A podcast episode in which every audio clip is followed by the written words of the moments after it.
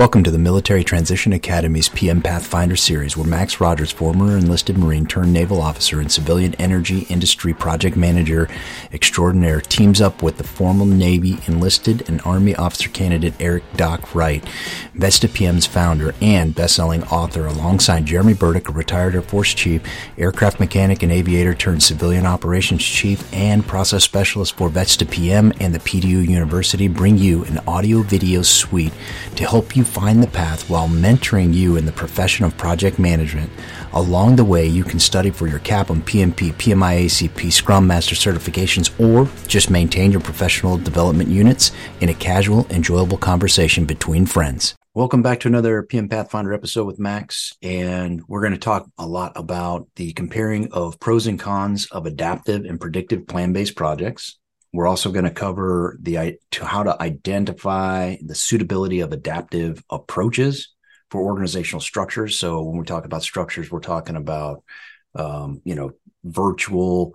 We've got matrix. We've got hierarchical, and then we've got you know a lot of combo. So it'll be interesting. Projectized is another one. So we'll we'll just kind of pepper in some different um, adaptive approaches and how they would how they would relate to those structures. And then we're going to identify organizational process assets or OPAs and environmental factors that facilitate the use of adaptive approaches. So last episode was a lot of predictive. We're going to really flip the script here and go more adaptive. So as we talk about adaptive and we and we really begin to discuss some of the pros and cons um, of adaptive and predictive plan based projects, you know what's something that just jumps out at you when we're talking about the different approaches adaptive versus predictive?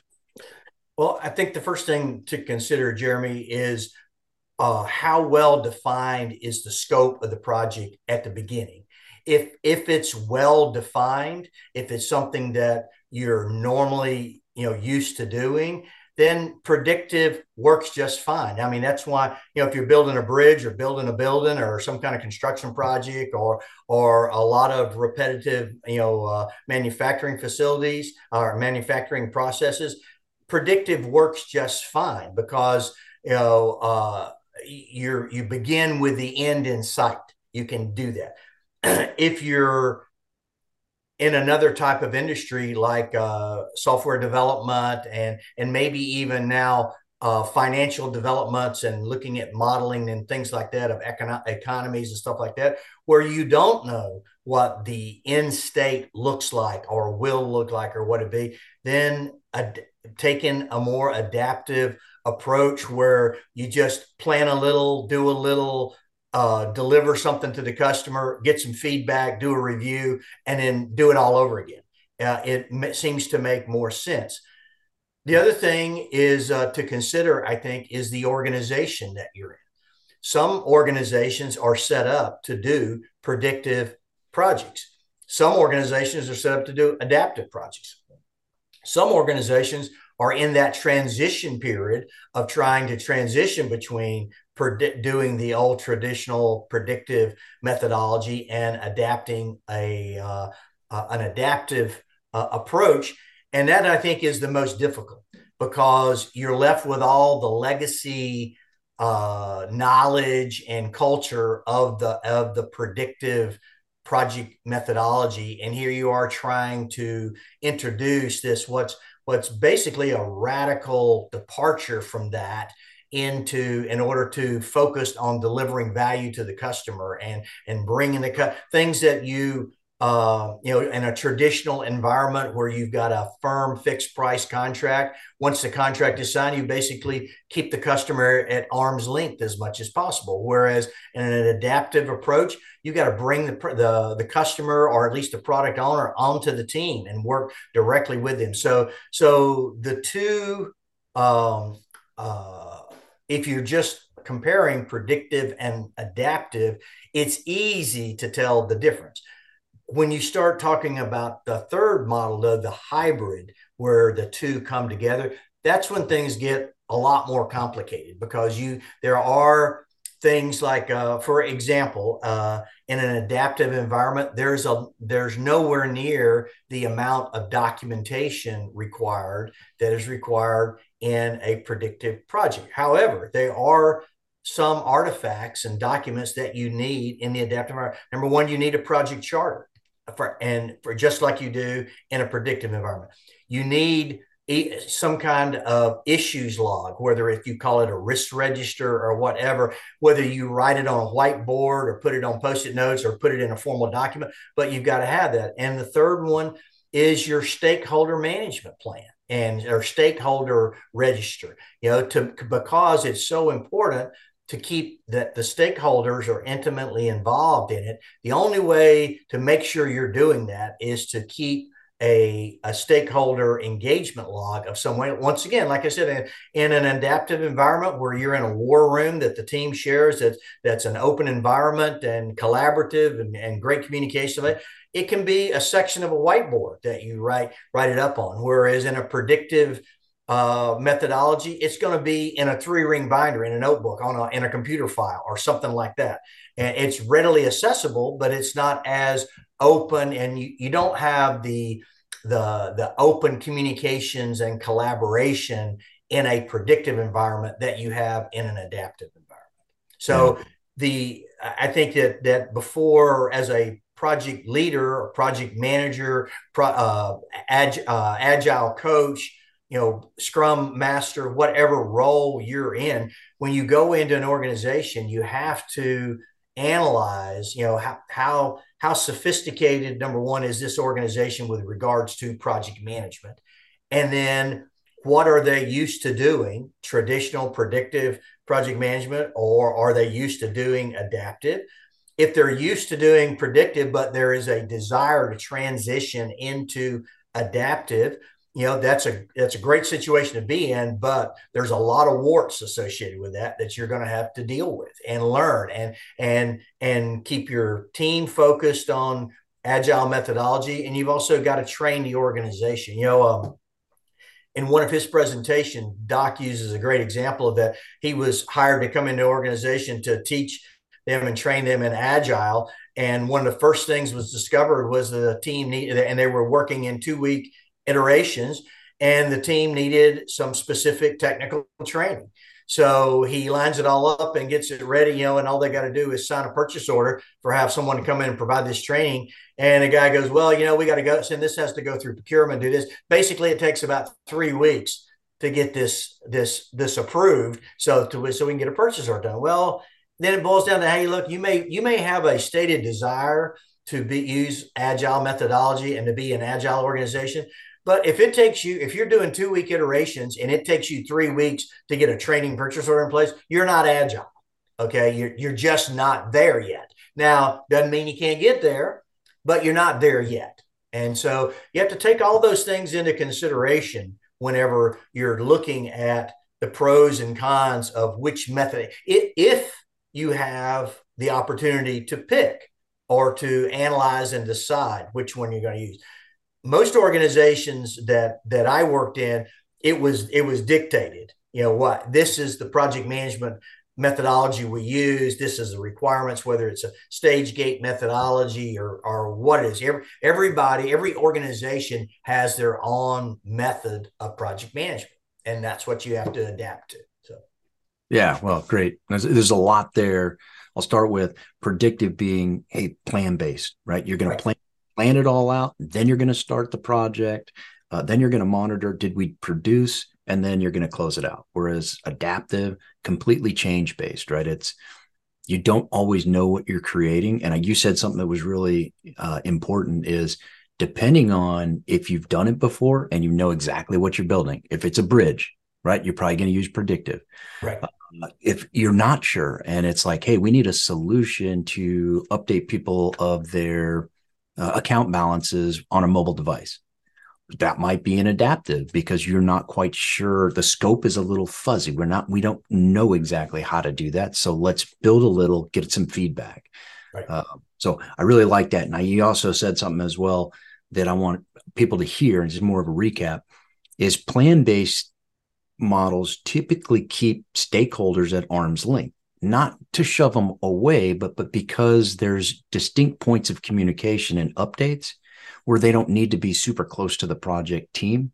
Whereas uh, adaptive, we really try to bring stakeholders as close to the inner circle as we can because we want the continuous feedback. So, in my mind, a couple pros for adaptive is flexibility, um, continuous improvement. Uh, you get uh, you get the stakeholders like you give them value early on in the project, and then you can mitigate risk in some sense of cataclysmic catastrophe risk because if you're you're showing the stakeholders stuff in small increments, they can say, "Hey, whoa, wait a minute, that's not what I want," right? Mm-hmm. So you don't have like the eleventh hour problem. Yeah, you're exactly right. You truly are eating the elephant one bite at a time in an adaptive environment and at any time you can stop eating, you mm. know, or or go pick another elephant. Yeah. You know, so it and that that is the to me that's the biggest advantage of adaptive methodology. It, and it comes back to the old adage of you know when you find yourself in a hole, first thing you do stop digging. Okay, right. put the shovel down. It's impossible to get out of a hole with a shovel. You know, to get out of a hole, you need a ladder or a rope. You know, with a ladder, you can do it by yourself. With a rope, you need a friend. But uh, but either way, you're not going to get out of the hole with a shovel that got you in a hole that created a hole in the first place. And that to me is the biggest benefit of adaptive methodology is it's easy to lay the shovel down. Yeah. And at any at any point in time, say, look, this is going off the rails. This is that you know that all the we did not have the information when we started that we have today and based on the information we have today we'd have never started this yep. so because things have changed that rapidly and that quickly and that, i think that is a that is a, uh, a model that our world is evolving into is this rapidity of how things how quickly things are changing and uh, you know, it it goes from one thing to it. And if, if you notice, you can see it today. Look at all the the name changes in technology. Facebook is now Meta. Twitter is now X. Right. Google is now Alphabet.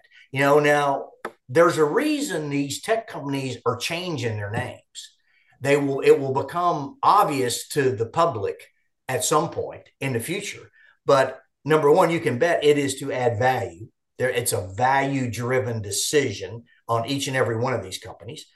What that value stream is may not be illuminated to the rest of the world right now, but it, it's I'm surely it's illuminated within the companies. That's why they're doing it.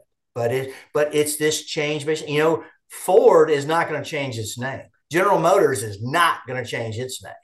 Uh, you know, Kellogg's is not going to change its name those are legacy brands and stuff like that. Whereas, uh, you know, um, Facebook had no problem at all changing name. Hey, let's change it to Meta, which which more you know it brands us in a better and a more realistic light of what we really are. We're not just Facebook. So um, you know, it's uh, so it's a uh, it's a it's it's a testament to the world we're in. And I'm going to tell you, if you want to keep up, you got to learn to adapt. And that's what this adaptive methodology is. I've learned an awful lot about agile and adaptive methodology in the last several months.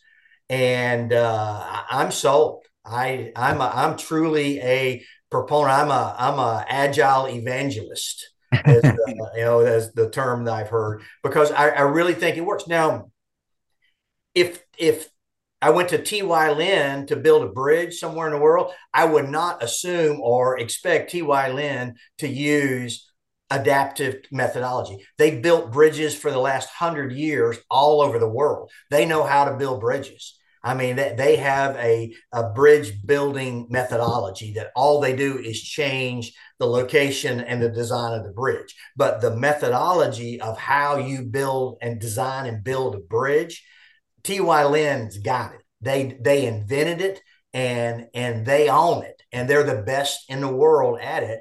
And for no matter where you're at in the world, if you need a bridge built, especially if you want a signature bridge built, the answer is easy. Pick up the phone, call TY Lin. That's what they do. Yeah. And uh, but they use i guarantee you they use predictive methodology yeah but they they but i guarantee you they also have incorporated some adaptive techniques into that yeah so they're probably a hybrid more a hybrid company yeah, I think hybrid is really where you're seeing the world go. I mean, it's hard to go like software development. I think you can go full adaptive. Um, construction, probably pretty close to full predictive. But most projects that fall between those two hard lines, it's like uh-huh. bang, right? We're we're we're in this hybrid. You might as well use some of the elements. Some negatives, you know, mm-hmm. just in the in the sense of cons for adaptive, I would definitely say is estimation. Like, how do you it makes it much more difficult to estimate the amount of uh, money or uh, resource allocation. So if, if, we're changing things every day and we're saying, hey, I wanted this feature, but now I want this feature, well, I might have to go get a completely different set of resources. So resource allocation, I could see that being a big con. Mm-hmm. You know, and then just like stakeholder engagement. If you didn't have stakeholder engagement in an adaptive project, you're pretty much going to fail. Like you have to have that engagement with a predictive so long as you got all the requirements up front and you can trace it back to certain stakeholders with your requirements traceability matrix, you mm-hmm. probably could be successful at day of delivery without ever talking to the stakeholders uh, at large. But in a, adaptive, you'd have a hard time delivering a product that they valued if they weren't really close and you kept them engaged. But, but let me share you something. Share with you something that I have just uh, witnessed myself here over the last several months. That is exactly what you're talking about. Uh, an original traditional type of methodology, predictive methodology.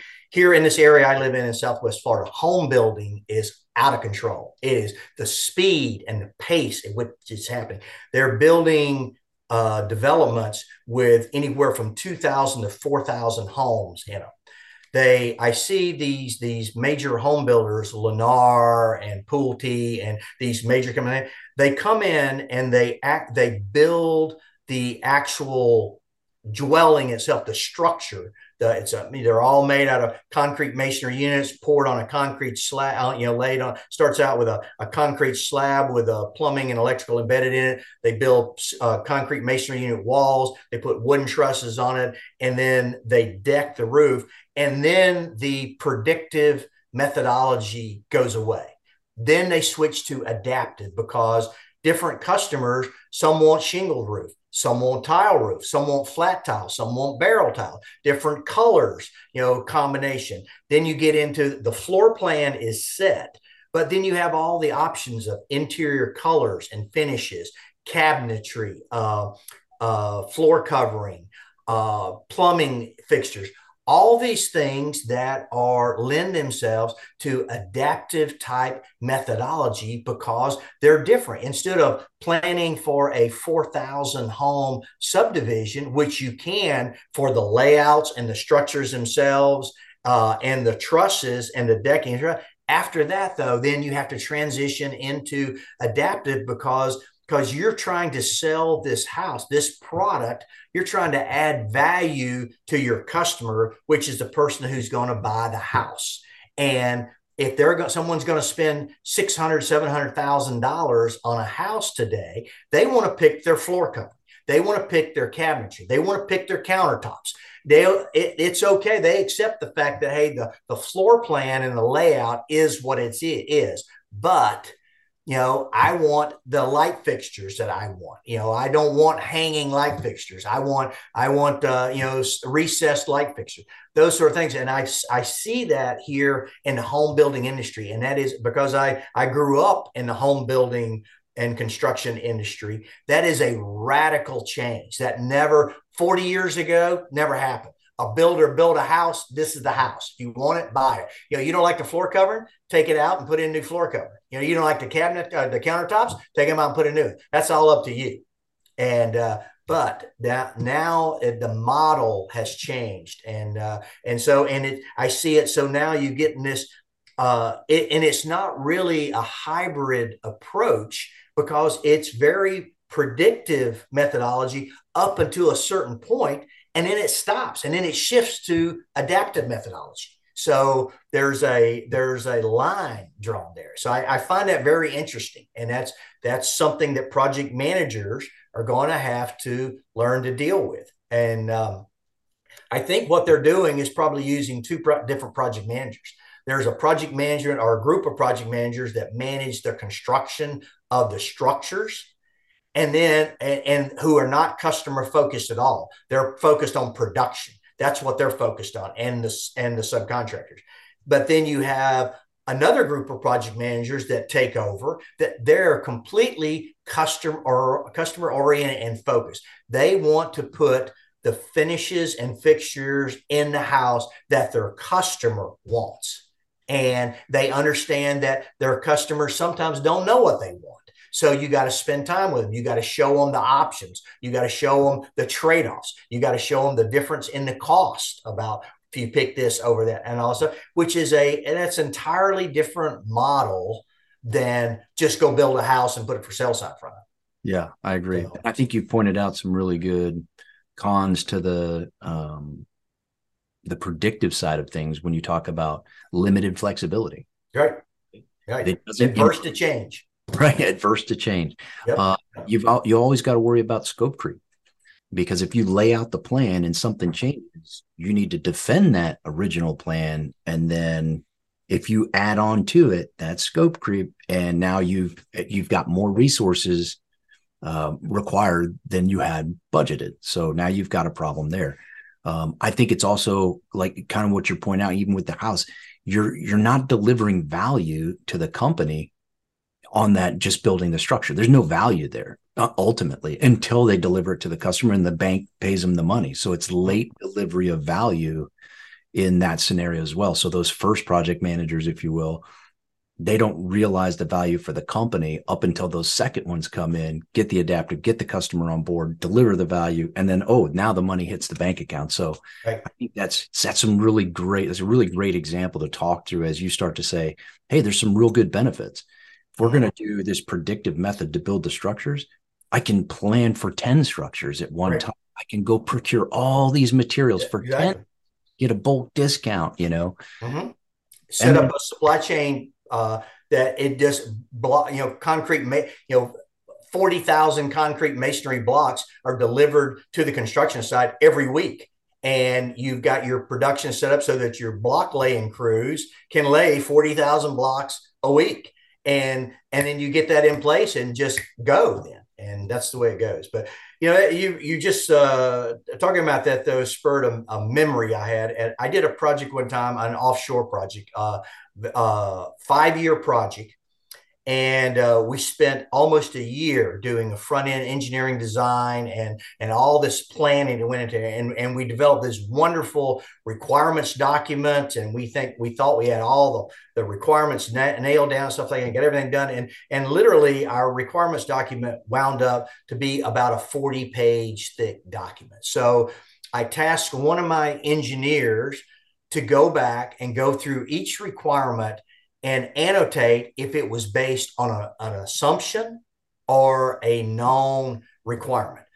And it took about two weeks uh, for them to do, to do it, to go through and do it. And I was shocked whenever they gave it back to me. Almost two thirds of the requirements were based on assumptions that we had made.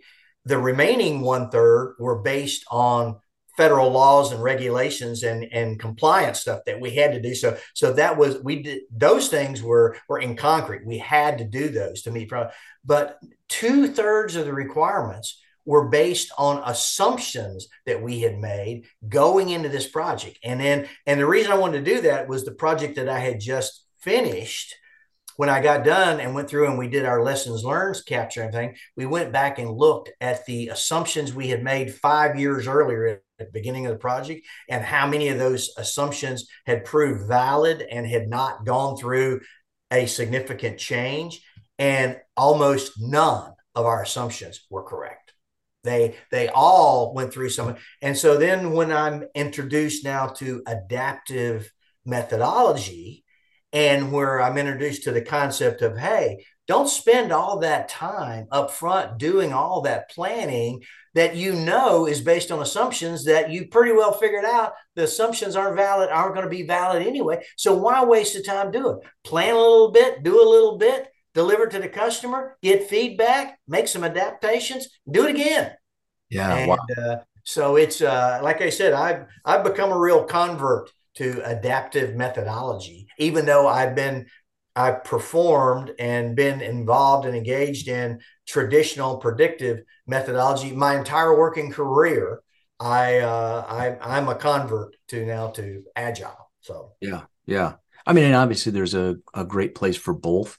It's just being able to harness in the pros and the cons, which really brings us to the next topic of utilizing adaptive approaches for different organizational structures. So what we're talking mostly is hey are we are we virtual? Are we co-located?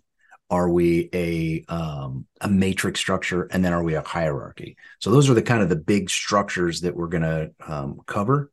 And i think one of the most difficult as we get down there to the last one is that hierarchical how do we get an adaptive project into that uh, I'll, I'll we'll leave that for you to to bring up, but the uh, the easy one I think right if I was teeing you up for a home run out the out the third deck, would be virtual teams, you know, adaptive adaptive methods in virtual teams. Well, the it's they're poss- it's possible, but you have some challenges, and the challenges you need to recognize right up front because adaptive methodology is based on open communication and collaboration and is based on the premise that the team is co-located together. However, in today's world, and especially if you're working in a global company, that's just simply not going to happen. The good news is there is technology out there that allows you to bring in your non co located team members to ensure that there is communication and collaboration. But you, as I think, uh, you're going to have to have your, if you have an adaptive project team that's not co-located that is virtual you're going to have to have a project manager because somebody has got to there's no role in uh, an, an adaptive methodologies for someone to be the so you know the the fo- primary focus of of leader and and ensure community. Now granted the the coaches and the scrum masters yes it's their job and their role to remove impediments and and to do things like that. But but it's a virtual team. Running a virtual team requires just about full-time focus on making sure your team members are engaged uh, that they understand what their task is that they understand how their tasks relate to other team members' tasks, and that they feel like they are a member of the team. Yeah, and it's uh, uh, that that's uh, it, it's very challenging. It can be done today with with the technology we have today, but it's uh, if you notice anything that's been written by PMI about agile methodology, it's uh, they stress the importance of co-locating team members and having the ward room. And and and, and it's because of this intimate osmotic communication uh, of information on white information radiators that have are posted in the war room. And and uh, you know that that spontaneous information that you gather by overhearing two other members of the project team having a discussion about something. And those sort of things don't happen in a virtual environment. So you, somebody's got to make sure that all that information is transferred to everybody, and uh, that that can become a big job. So I like how you put that. You, you almost have to have a full time position that is dedicated to collaboration. right? It's it's I don't know care what you call it a collab, a collaboration master uh, that puts all the information in a pull methodology to where it's on a web page. It's on a board that's shared that everybody's actively on. Um, and i love i like I, all your example is wonderful. It's it's not really an adaptive project if you're not collaborating. Exactly.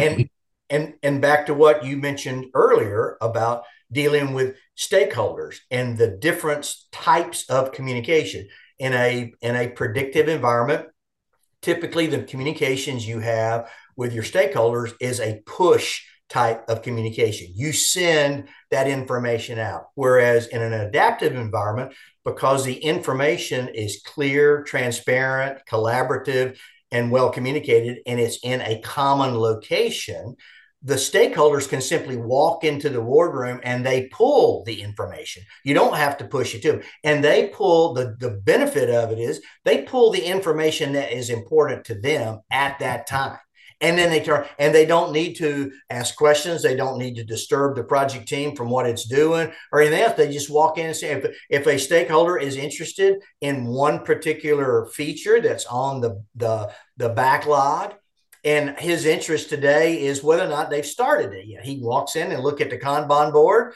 and if it's still in, if it's not progressed to work in progress, if it's not in in in that work in progress column, he knows it hasn't started yet.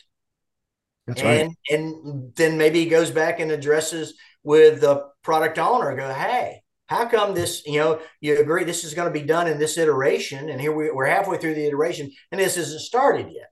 So what's going on? So right. and and and then that conversation is between the stakeholder and the product owner, and it doesn't take the team members or the the developers away from what they're doing. So uh, yeah. Okay, because there may be a, a, a, very simple, easy, logical explanation. It may be that all the product owner has to tell the stakeholder is, look, that that feature is going to take two hours to accomplish. You know, you're right. We're we're halfway through a two week iteration. It will no, we're not concerned at all about not getting that that feature developed during this iteration because it's a two hour level of effort. That's right. Uh, oh, okay. Didn't realize. Okay, thanks. Appreciate it. So uh, and, yeah. and there you go. And that that that to me is is what some of the nuances of adaptive type methodology that traditionally I always had to deal with that myself. I had to handle that. And now there is a new way of doing it that takes that load, uh, re- reduces some of my load and some of my burden that I have to do every day as far as a workload. Yeah. Yeah, and that's a huge benefit of the co-location is your it's immediate feedback, immediate collaboration, even without effort, right? It just right. naturally occurs. And like you said, the leaders can just pull information from everything that's plastered on the wall. And I encourage teams out there to do that. Post as much information out there so it's conversations you don't have to waste your time having. Right, exactly. Uh, some considerations, like if you if you had a a negative to co-location, could be you don't have access to expertise talent because they're not at your location, right? Like you may run into a situation where you're going to have to bring in a SME and pay from the travel, or you put them on a virtual board, or you make some kind of hybrid situation where you can get access to the talent needed. And we all know, even though all of that may work, none of it is as effective as face to face communication. Yeah, that's that's the most important thing about it.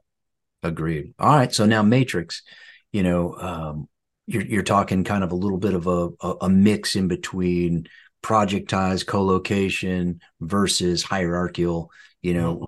what, what kind of things do you see there um, that would be a good thing or maybe even a bad thing? Well, one of the challenges if you're pursuing adaptive type methodology in a matrix organization is that typically your team members are not full time on the project. So when you're doing your estimating, typically the estimates are made as estimation of effort required are made in ideal time. That means the the developer is full time on this with no distraction. Well, in a matrix organization, that that's not the way it works.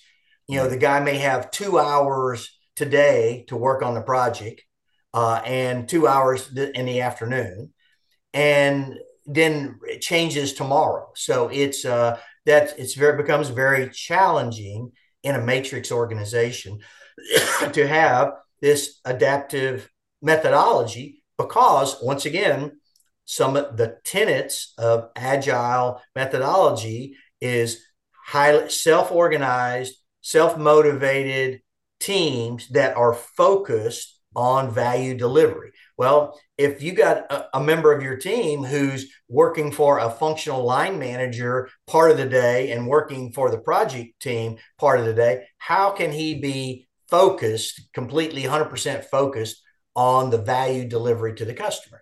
And the answer is he can't.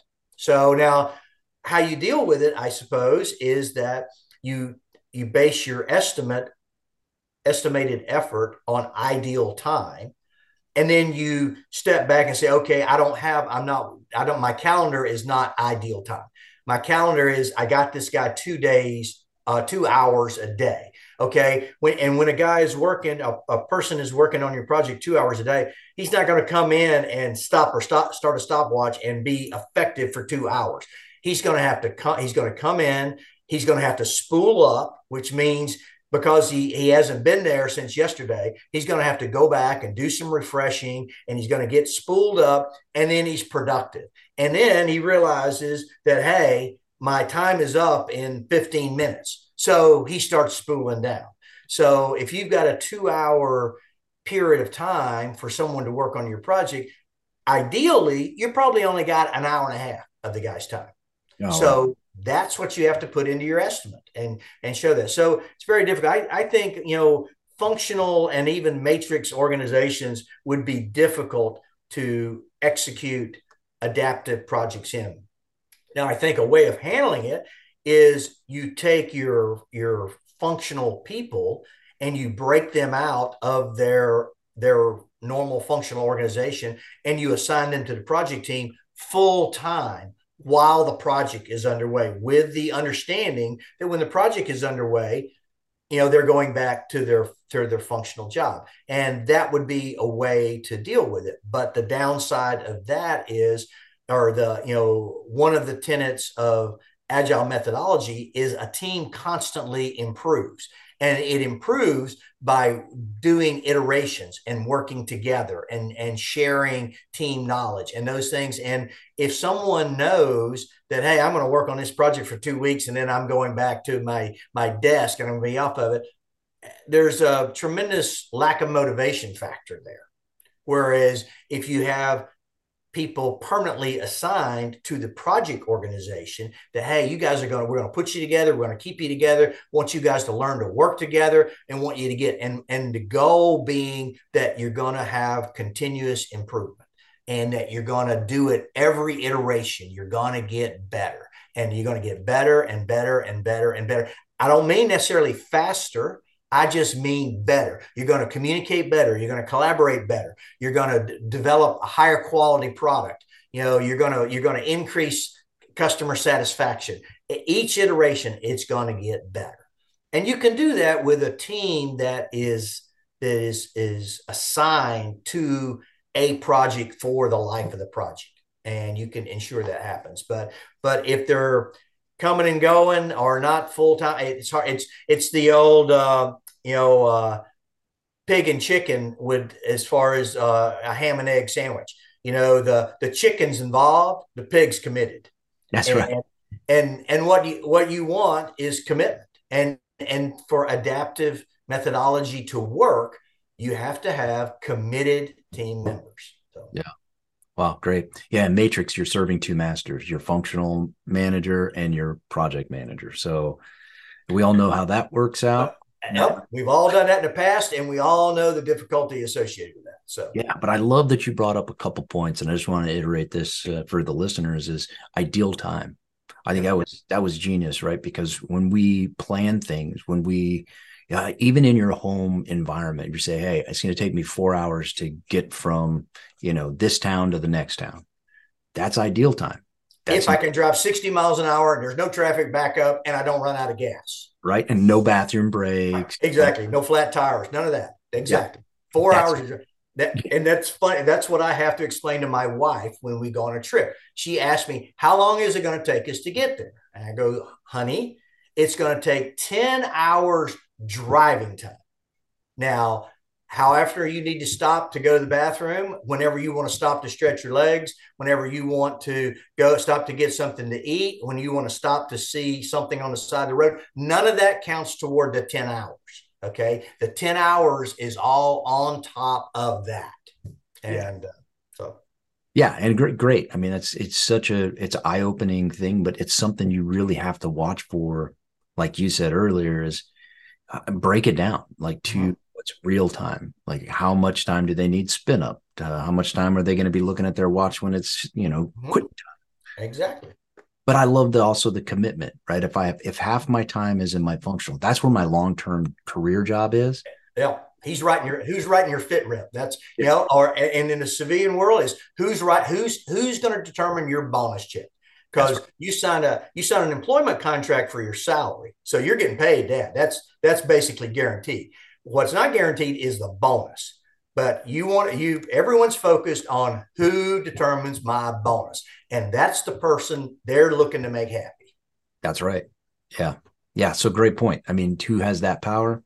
Most likely your functional manager, even right. if it's your power, right? Yeah, so yeah, yeah. now let's let's t- talk this through on the hierarchical side. So okay. think about military, right? That's a great example of a hierarchy. They've complete chain of command, reporting up.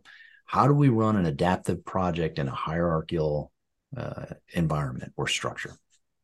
Well, I can tell you the direct experience I had. Uh, you may remember in the early 1990s, the there was a sh- there was a movement within the Department of Defense for total quality leadership, TQL, and they sent commanding officers and prospective commanding officers to courses and told and instilled in them the importance of total quality leadership and which was based on an adaptive sort of inclusive collaborative open communication so which goes against the hierarchical type structure of the military so I happen to be a company commander in a CB battalion, and our battalion commander had decided that it was he needed to implement TQL into the battalion.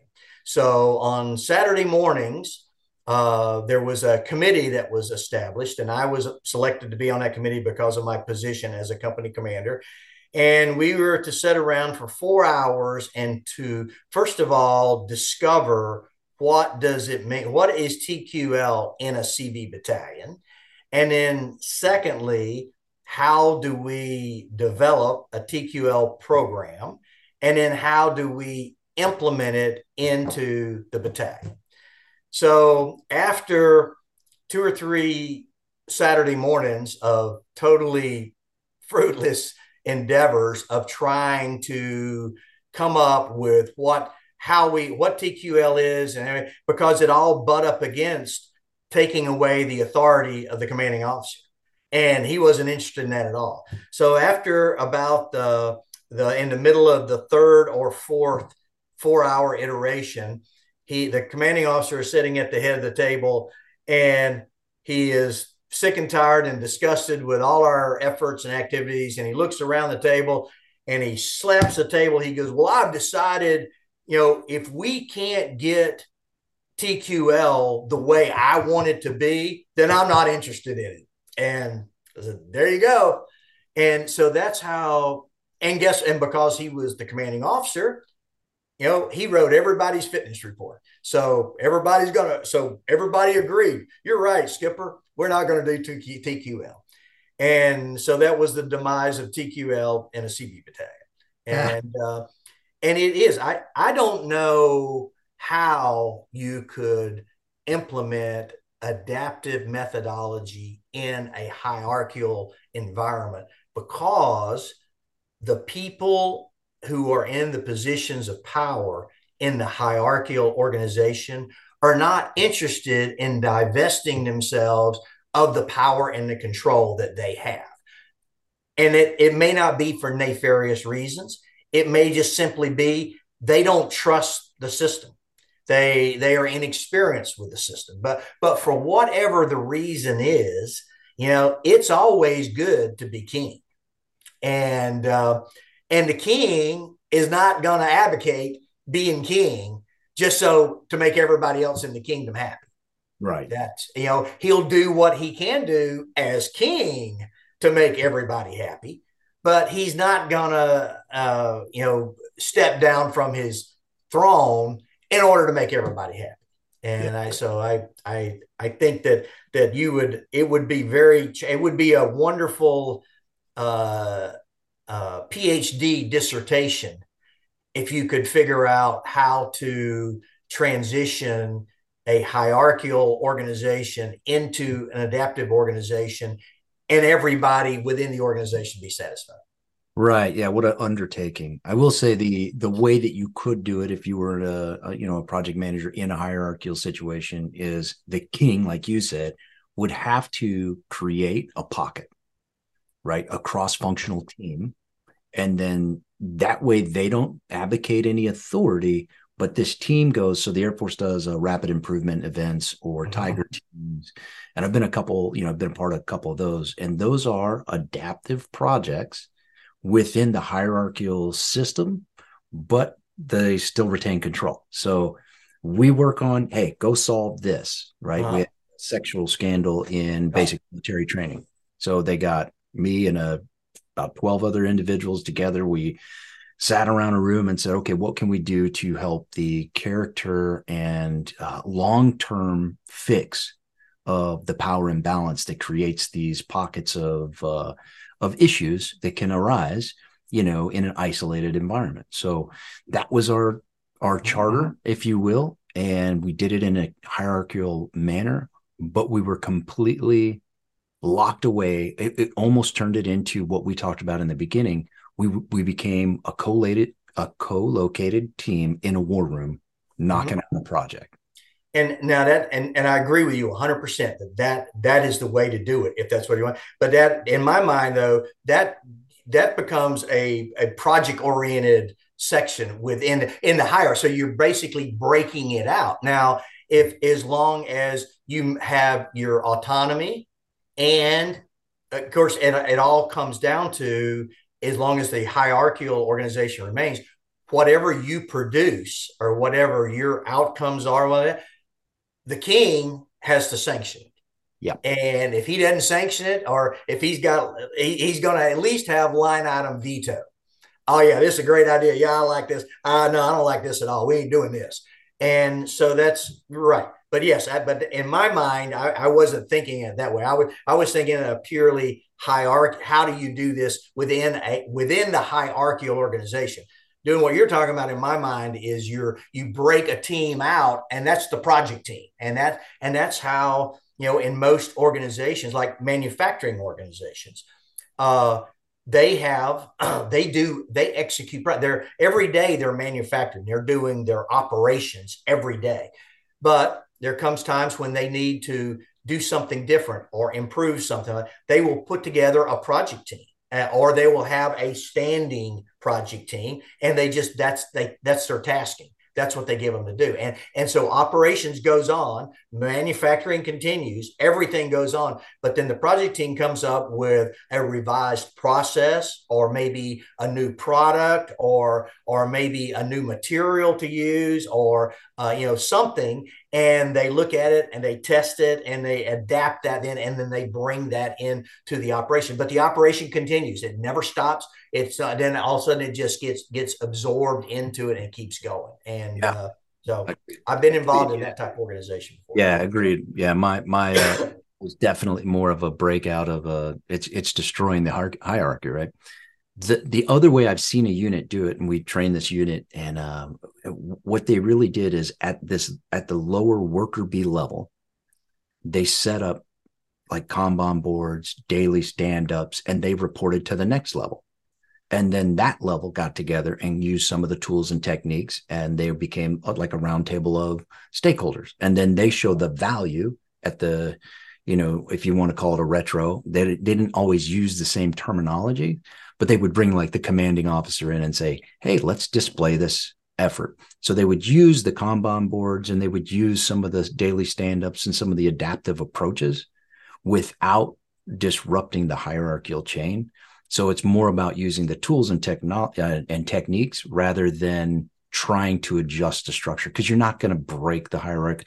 No commanding officer, like you said, is going to say, "Yeah, my authority's gone." yeah, I'll give it up. Yeah. Well, yeah, yeah. You guys, y'all form a committee and run this company, right? That's right. Yeah, yeah. So, but but great. I think that's two two different ways. You have to break out a team, or you work the tools and techniques within your level or sphere of that uh, mm-hmm. uh, hierarchy, right? Um, and, and, let me make one other point here, Jeremy. I think it, you you've hit on it. A uh, it's very important if you're trying to bring change into an organization, which according to PMI, that's what projects are all about. You have to focus on the organization as far as you have to get the organization to accept the fact that hey we need to change and we need to find a better way to do this. And and that is the typically the toughest nut to crack. You know you have to convince the c suite uh, people the ceo the coo the cfo that that this is necessary or important for us to do. And the way you do it is you put together a business plan that shows the benefit to the company and how it's going to benefit it, either financially, uh, standing in the market, from a reputational standpoint, uh, from a compliance standpoint, something. But you you you need to show a benefit, and then you need to make sure that the benefit is justified by the expense or the chaos or the potential risk or all these other things that come with it. The benefit has to trump all of that. And if that in fact happens, then you'll typically, unless, and if, if you're working in an organization that doesn't accept uh, changes like that and, and suggestions for changes, yeah, I'd suggest you sharpen up your resume and go look for another organization to work in because that's not a good place to work.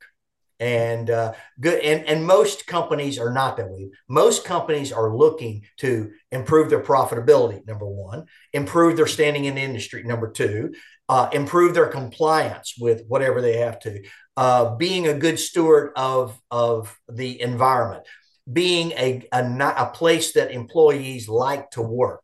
All those things are important to well-run organizations, and and you accomplish that by projects, by executing a project within an organization. So. Ollie, oh, once again, great, great segue into what we're talking about next is the different organizational process assets and environmental factors that help us facilitate those adaptive approaches. And one of them is that organization, right? That organization has to be willing to adapt to exactly. those approaches. So I think that's a one of those great, great, uh, you know, uh, segues into this other this other section here and i think you know it kind of starts off with do you need to probably document your agile framework you need to say hey i'm I'm committed, if you will. It's almost like an organizational charter saying we as an organization are committed to doing X in this framework Y, right? Exactly. And in your war room on an information radiator, the Agile Manifesto needs to be posted. and probably the 12 principles that go along with the Agile Man- Manifesto. And for the simple reason when anyone questions why are you doing this you can just point to that right there you know because we value customer collaboration communication over negotiation that's yeah. what and right. you know or or whatever so yes now we'll say also in my experience in teaching classes the opas and eefs are a new brand new concept to just about everyone in the class but they get it immediately once you explain to them what they're they're they're all used to dealing with them they just it, this is just this is one of those new terminology or a terminology that pmi uses that they've never heard of or you know what uh, an opa what what what is that? And it and it's you know it's easy. It's it's any policies procedures you know processes that the company has and that that you're required to work under and it's any other any organizational knowledge base that you have. And that's your your old lessons learned engineering uh, wikis uh, libraries or archives or any of that stuff. And and old organizational charts and procurement rules and regulate and all those it's basically the artifacts or the documents that the company uses and, or produces. And it's what the opas are and then the the EIFs, the EEFs, once again, it's simple. There's internal ones and there's external ones. The you know the the internal ones uh, sometimes are within your span of control. You can control those, you know, resource capabilities, organizational culture, IT software they're using, distribution of facilities, you know, how your team is located, where they're located, all those sort of things like that. You've got a little control over. You make you making shift software, buy new software, buy stuff like that. And that you can control that and and you should based on the context of your project.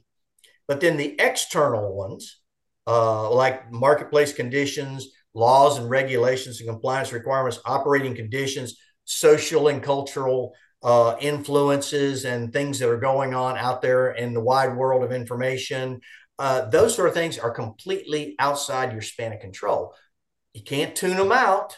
You got to pay attention to them, but you can't spend a whole lot of time of wait because any effort you spend toward influencing is wasted because those things are outside their external environmental factors and there those you just need to be aware of that's the environment that you're having to live and operate within not that you need to go out and change it just live with it we're dealing with that look how social norms are changing today and how they've changed in the last 10 years and they're going to continue to change you know, look how information is changed and things. I got a, a friend of mine who's a high school teacher, and we were talking the other day about textbooks. And they don't have kids aren't issued textbooks anymore in the school that he's in. They have textbooks in the classroom if the kids want to use, but everything is on their phone. Anything they have an app and anything they need, uh, read a chapter in a textbook or whatever, they pull it up on their phone. It's all in the palm of their hand. And they don't have to, number one, uh, so I was asking him about, okay, well, if kids don't have textbooks, do you still have lockers in in the school? He goes, oh, yeah, we got locker. They're old, you know, the school's been, was built 25, 30 years ago, and they put lockers in, and the lockers are still there. I said, so what do the kids do with the lockers? He goes, nothing. He goes, matter of fact, he goes, we we don't it, we rent the lockers. If you want to to have a place to store stuff, your lunch or whatever, an oversized backpack or another pair of shoes or anything like that, you can rent a locker at the high school and put, you know, and, and I'm thinking back of how that's changed from when I went to school, when where you were you had eight classes or seven classes. Every class had a textbook. And it was before the invention of backpacks somehow. Nobody ever had the idea of a backpack. And so you had to haul these books around with you everywhere you went or put them in your locker. And, uh, but that's just an example of how things have changed. Kids, you know, get their information from a tele from their telephone today. So yeah, oh, great, great example. Uh, I like it. I like how you explain, you know, the organizational process assets. I usually uh, explain it OPA. It's the it's the uncle. It's it's the German word for grandpa, right? So it's the it's the old guy that's up in the attic that knows everything about the company. And if you have a question for him, you go ask him, and he's got some great wisdom for you. That's like Opus. That yep. lessons learned database. You said that. Um, it could be whatever agile tools they buy, like if they buy a Jira or they buy Microsoft Project and they, you know, add the agile or Monday or Slack or all these different organizational tools and then environmental factors. I love that you brought them into it internal because most of the time we think of them as external. Mm-hmm. Like, hey, the guys up in Congress, right, north of Richmond, they're saying, hey, we're going to do this we're going to enact this law and that means you got to do x. And you know so that's external like you you like uh-huh. you said internal stuff could be like culture. Yep. Difficult to control but you could influence it right with your project. Um, and then getting the organizational to allow self-empowered teams. I found that to be one of the when we talk to units companies one of the biggest hurdles is for a leadership uh, minded individual to embrace a self empowered team. Yep. It's like, hey, the inmates are in the prison. for a, for a person in power, allowing empowering a project team within his organization is threatening. It's absolutely threatening. And so, what you have to do is make that person not feel threatened.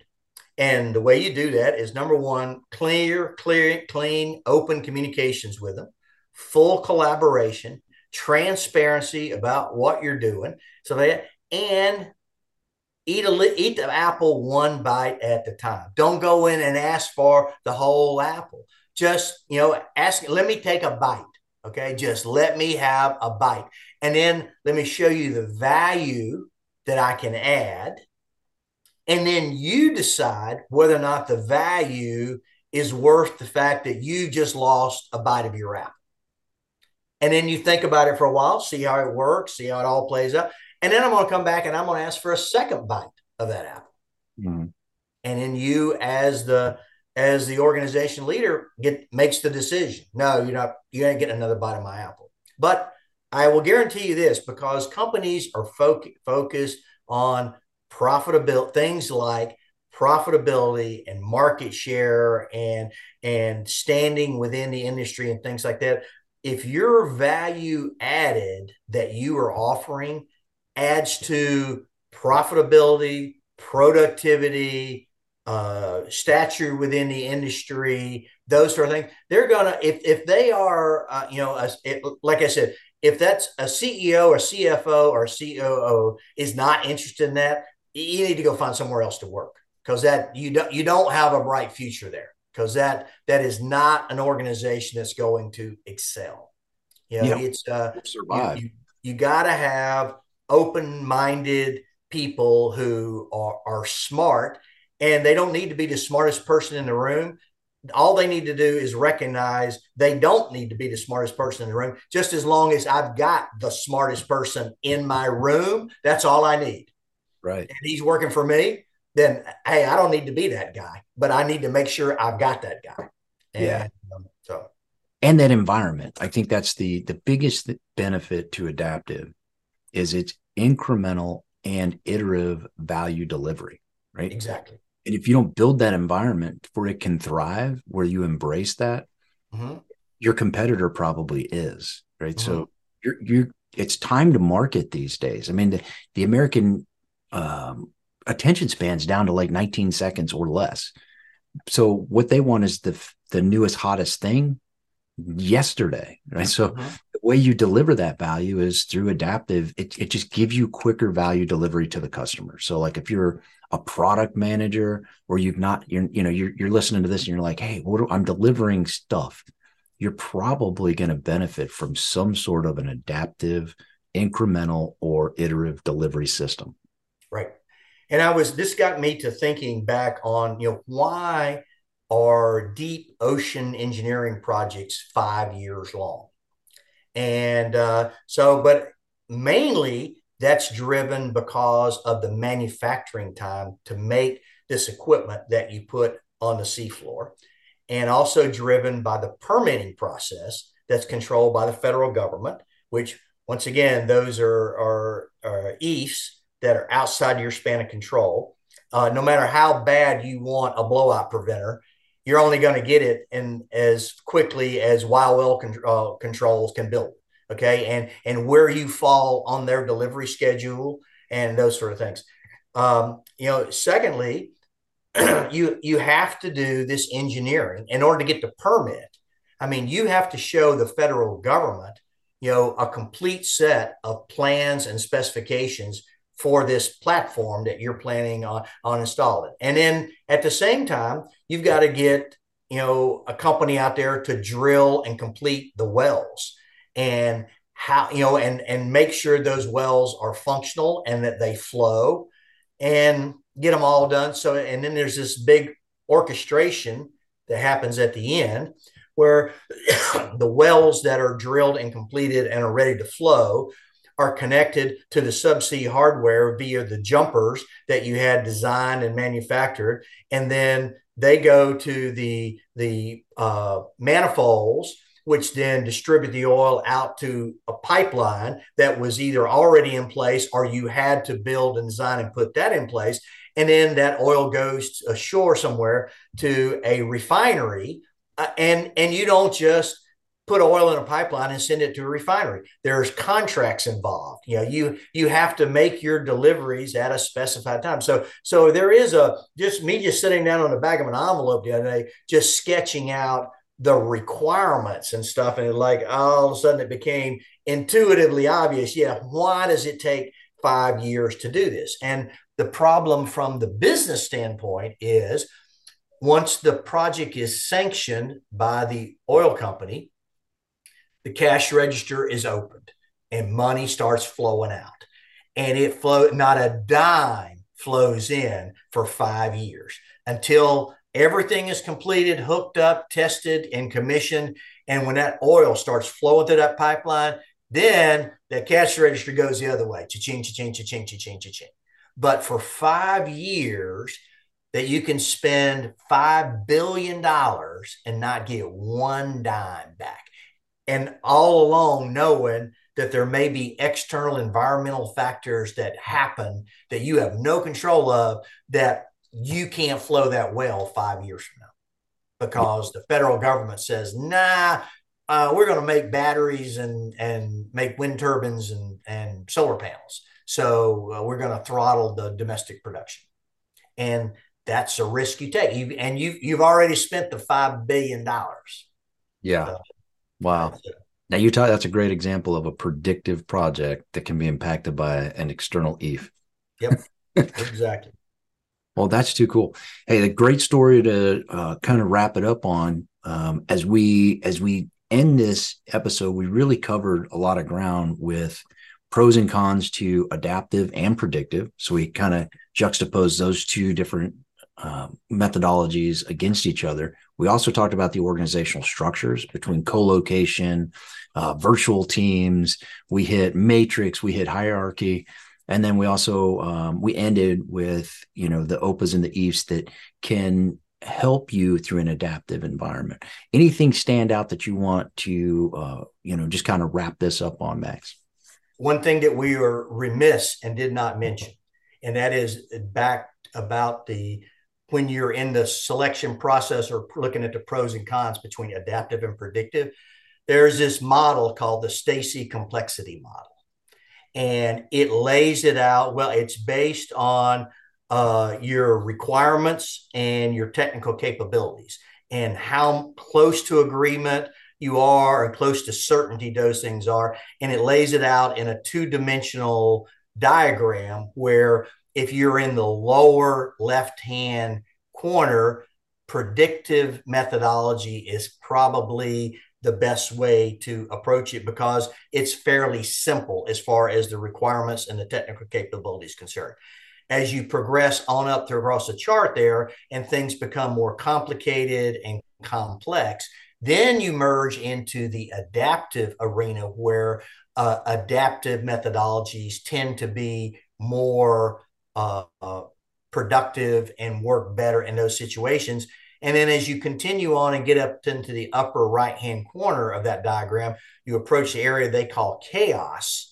And there, the recommendation is to go back to a predictive type methodology simply because the hierarchical nature of a predictive environment may allow you to control some of the chaos.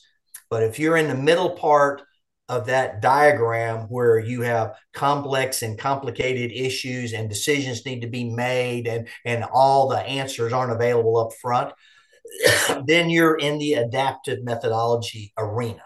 Oh great. If you're in if you're not in that space then predictive is probably the way to go. And it's a it's in the student guide and uh, uh, it's a it's a simple little uh, diagram and if you spend some time looking at it then all the stuff that we've talked about for the last hour tends to make sense. I think it brings it out visually of of the way to if if you ever find yourself in a situation where you have your boss tells you, okay, project manager, pick what are we going to do? We're going to do this predictive. We're going to do this adaptive. That you're if you use the Stacey complexity model, uh, number one, it will probably steer you in the right direction. Number two, it's a great shield to have to stand behind when someone ever questions, hey, why in the world did you pick this? Well, based on the requirements and the technical capabilities we had at the and knowledge we had at the time, this is where we fell on the Stacey complexity model. And that's why I chose that method. And so that's a that's a great shield to be able to say. And you can say now, granted, now at today we have discovered that the requirements have changed and our technical capability is not what we thought it was, and therefore we are no longer in the area that we thought we were, and we are back into where we should be using. We're based on Stacey's complexity model. We should be using another type of methodology. Yeah, beautiful. So, Wow, I'm glad you brought that up, and what a wonderful add-on too. It's like adaptive kind of thrives in that hourglass of around the fringe of chaos. Yeah. Yep. And not simplicity, right? So it's right. like if you've done Between it between simplicity and chaos. That's right. Yep. Yep. Yeah, I mean, because if you've done it, I mean, let's break it down to something that's it's fairly easy. If you go grocery shopping, that's pretty low complexity, but there's a lot of things going on, but it's easily repeatable. Mm-hmm. Sit make your your grocery list. Yep. Right. If it's so chaotic you can't even define it, you better sit down and plan a little bit. Mm-hmm. Or you or you redefine the project altogether. Like it's like don't touch it if it's in the house of pain of uh, chaos, right? Uh, but if you don't, you have more questions than answers. You sit in that little hourglass of, hey, we could do this adaptively because we need all our stakeholders really close to make immediate decisions back to back to help the project produce. So mm-hmm. I love it. What great. Let, me let me give you a, a add on to what you just said. Your example about the grocery shopping, because my wife, she is the person. She sits down and she plans the meals that we're going to have for the week, and then based on the meals, she plans the groceries that she needs to buy to support those meals. And then she goes into the ads and finds out which grocery store, Target, Walmart, whatever, has the things she's needing to buy on sale and plans her shopping trip that way. Now, when we were out cruising, though, down in the Caribbean, especially in the Bahamas, uh, you never had the luxury of knowing what was going to be on the shelves in the grocery store. So she had to completely change and go to an, an adaptive type of methodology where we would go into a village and go to the local market or grocery store. She would see what food was available to purchase and she would buy what was a good value. And then she would have to plan on her feet then, okay, how do I incorporate this into a dish? And then how do I incorporate the dish into a meal and then do all that? So she had to turn it around. And she, that really, um, upset her initially, but then she grew to she liked it because of she is basically a, a spontaneous sort of person or she enjoys spontaneity, I should say, but she's a very calculated, planning sort of A type personality sort of person. So, but when you made that example about the grocery store, and that's exactly what she does today. She's back to predictive methodology for her grocery shopping today. But outside of the America, she had to shift to an adaptive methodology in order to procure because there was no there was no guarantee that there was going to be hamburger and turkey and and steaks and and whatever else there there was going to be available. You uh, you you purchased what was available that day. Oh yeah, what what a great um great analogy, great story, and I think it helps. It helps people. Why would I do it predictively if it was super easy? Right? Because it's super easy, and you just build your plan and you knock it out. It's repeatable. And what I'm really enjoying now about studying more about adaptive methodology is that I see in the past. I mean, if you ask me, you know, six months ago, hey, have you ever done adaptive methodology type project management? I go, no, absolutely not. Now I realize, yes, I did. I didn't recognize what I was doing. And it was it wasn't purely agile; it was a hybrid. But I using but what I recognize now, and what I find to be very beneficial, and as far as adding value to a situation or an individual, is the fact that you can shift from predictive to adaptive back to predictive based on what PMI calls the context of your project. And you tailor the processes and procedures you use in order to benefit the project. And so all these things are starting to become tied up together now and and i'm i'm i'm seeing it, i'm just i'm coming to this realization myself now so it's uh and so it should be exciting. I'm hoping the the you know the students that are out there that are just taking on formalized project management now that they they do enter this with an open mind and that the, there's you know there, there's always more than one way to skin a rabbit. And and and PMI has recognized that. And even though they're they're are they're committed to producing and supporting professional project managers. They're also embracing agile methodology that says we don't need no stinking project manager. And so I, I find that uh, uh, encouraging and that they that they they do that. And I, I and I see it in now in everyday real world occurrences and and how the two work together so. Yeah I, I agree. If the only thing you got is a hammer. Everything's a nail so I mean, yep, exactly, and exactly. If you go through life with a hammer in your hand, yep, every, everything's a nail. So that's right. Um, but there's so many different ways to approach it, and you don't always. Uh, you said something really prophetic. I think is you don't always have to stick with one methodology, even on the same project. There's different phases of a project and different uh, increments that could benefit hugely by adaptive and then when it gets back to simple and repetitive, go right back to planned. I mean, you're good to go. And project managers that are going to that are able have can develop the ability to shift seamlessly between predictive and adaptive. They are going to be prove themselves to be extremely valuable to organizations because of the way our world is changing and shifting stuff like that. And having anybody that's adaptable and that can understand has been on both sides of the fence and knows how to graze on either side of the fence.